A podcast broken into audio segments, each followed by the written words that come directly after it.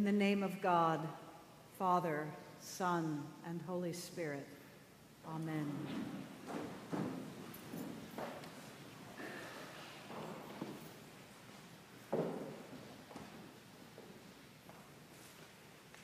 This past week, I was pulling out of our grassy parking lot outside the Brown House, where my office is now located, above our bookstore. And Nina Searcy stopped me.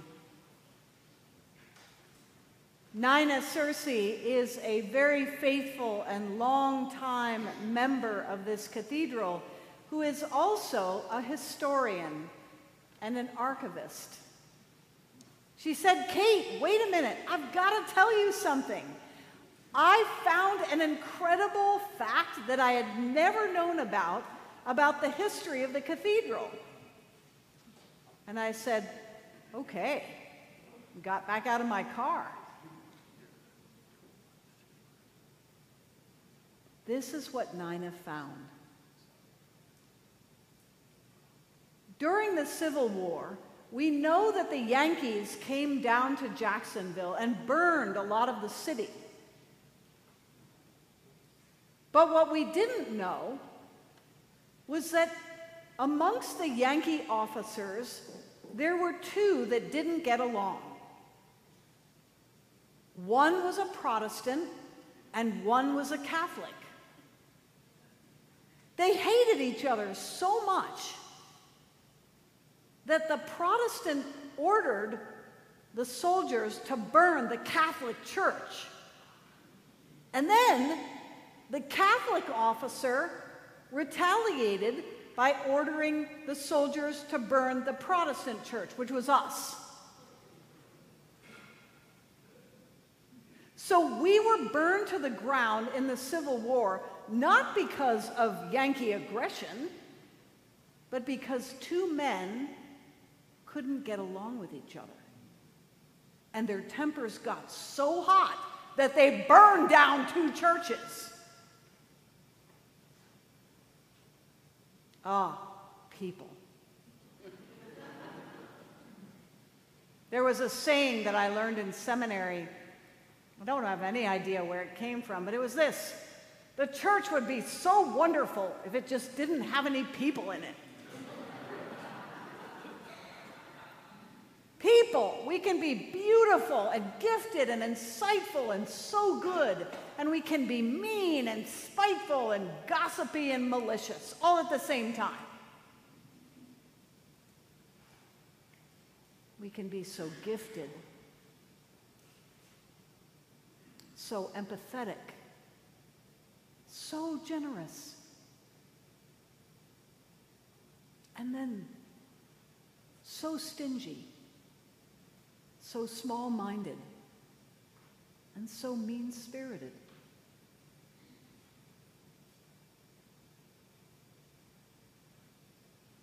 Running a staff at this cathedral for 13 years, I've made a lot of mistakes, and I've learned a lot. One thing I discovered about six years ago was this amazing psychological inventory it's an online test called the Birkman Assessment. It takes 20 minutes, and you take this test, and it accurately describes your personality in a myriad of ways. I mean, I took it myself, and I couldn't believe how accurate it was. I've done a lot of therapy, I know my faults. but the interesting thing about this Birkman assessment is that it shows two scenarios. It shows you in your normal state, and then it shows how you act under extreme stress. Because most human beings, not all of us, but most of us, can be fairly healthy if we feel safe and secure. But if we feel threatened or fearful, we can act in a myriad of dysfunctional ways, depending on our personality. Now, Father Mark and I have been preaching on this theme of relationships during Lent. Our sacred, important relationships. And today, I believe we have the most important insight in the scriptures. Today, I believe God provides us with a secret ingredient for successful, thriving human relationships. This secret ingredient is the third one. In other words, in every human relationship, God is there. Every relationship is, in truth, a trinity. But most of us do not acknowledge the third one. We try simply to relate to the other person. We try to work out our problems, our issues, our differences, and often we fail. And the reason we fail is because we deny the presence of the third one. It is the third one who can see all things and who can perform miracles in our relationships that are far beyond anything we are capable of performing. The third one is the answer to human rancor and discord.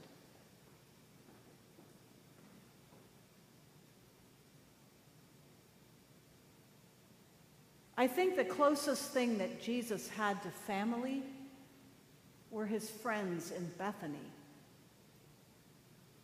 Bethany is just a few miles outside of Jerusalem. So when Jesus went to Jerusalem, he would walk to Bethany to stay at the home of his friends Mary, Martha, and Lazarus two sisters and a brother. Mary was quiet, soft spoken, contemplative. She loved to sit at Jesus' feet and just listen to him. Martha, on the other hand, was a busy bee, always cleaning and cooking and fixing, always anxious and trying to fix everybody's problems. And Lazarus, maybe because he had two sisters, was kind of quiet. In fact, we never hear him speak at all.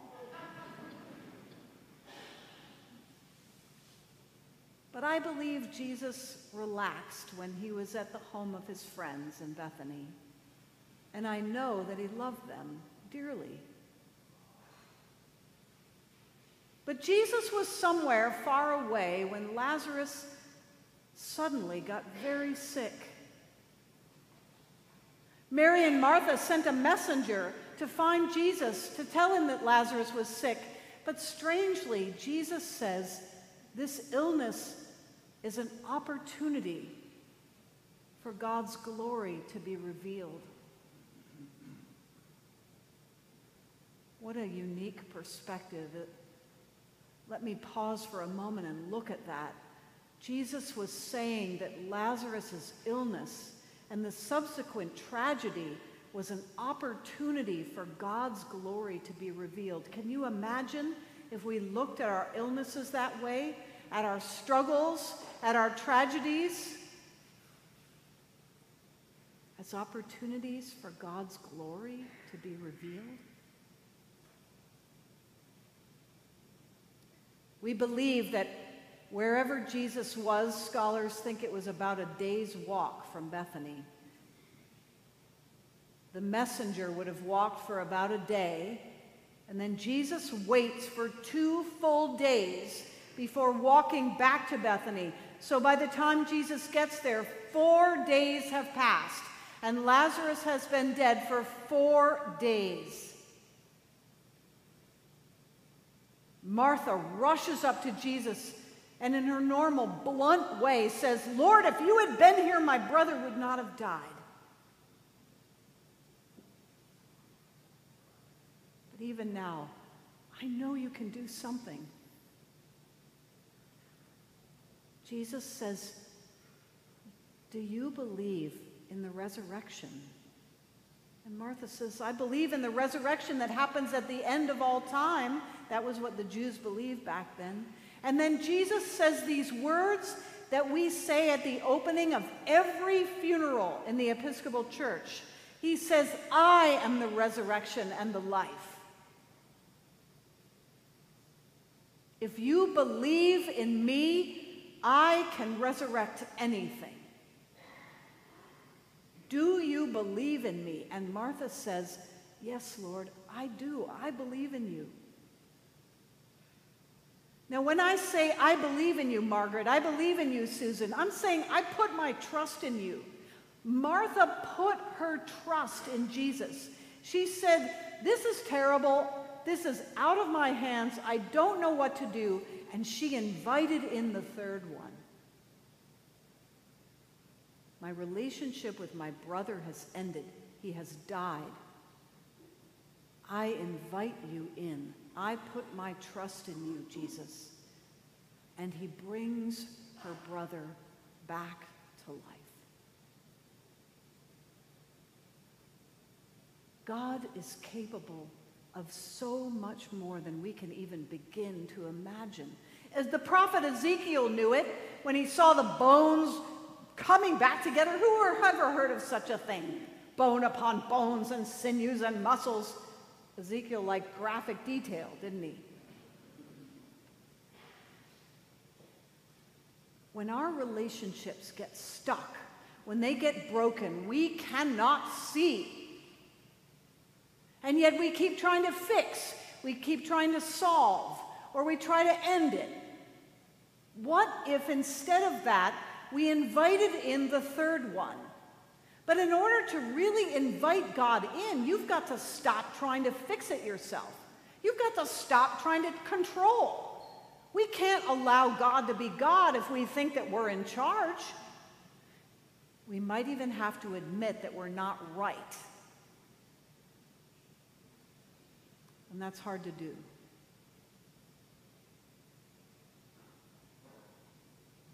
I like to bless the car keys of teenagers when they get their license. And I like to say a prayer that they will always remember that it's better to be safe than to be right. What if those two soldiers, the Protestant and the Catholic, what if instead of getting all ragey and hot headed and burning down churches, what if they had prayed together and asked God what to do? What if they had invited in the third one? Can you imagine? And what about your relationships? Think about one relationship that you're struggling with. I know there's one for all of us. Believe me, I haven't gotten this all figured out. I'm just asking for help too. Think of one. And what if you were to invite the third one in and ask for help? And then be open to something miraculous. But you also have to be open to God's time God is not a fast food producer. God works in mysterious, transcendent ways that take time to unfold. But if we were to have the courage, the wisdom, and the insight to admit when we do not know, when we cannot fix, when we need new life, to be open to miracles if we were to have the courage to invite in the third one, there's no telling what could happen in our relationships. In the relationships of the whole human race, for that matter. This, my friends, is the secret ingredient that's always been there but out of love, God waits for us to invite. God waits for us to be open to the possibility of miracles.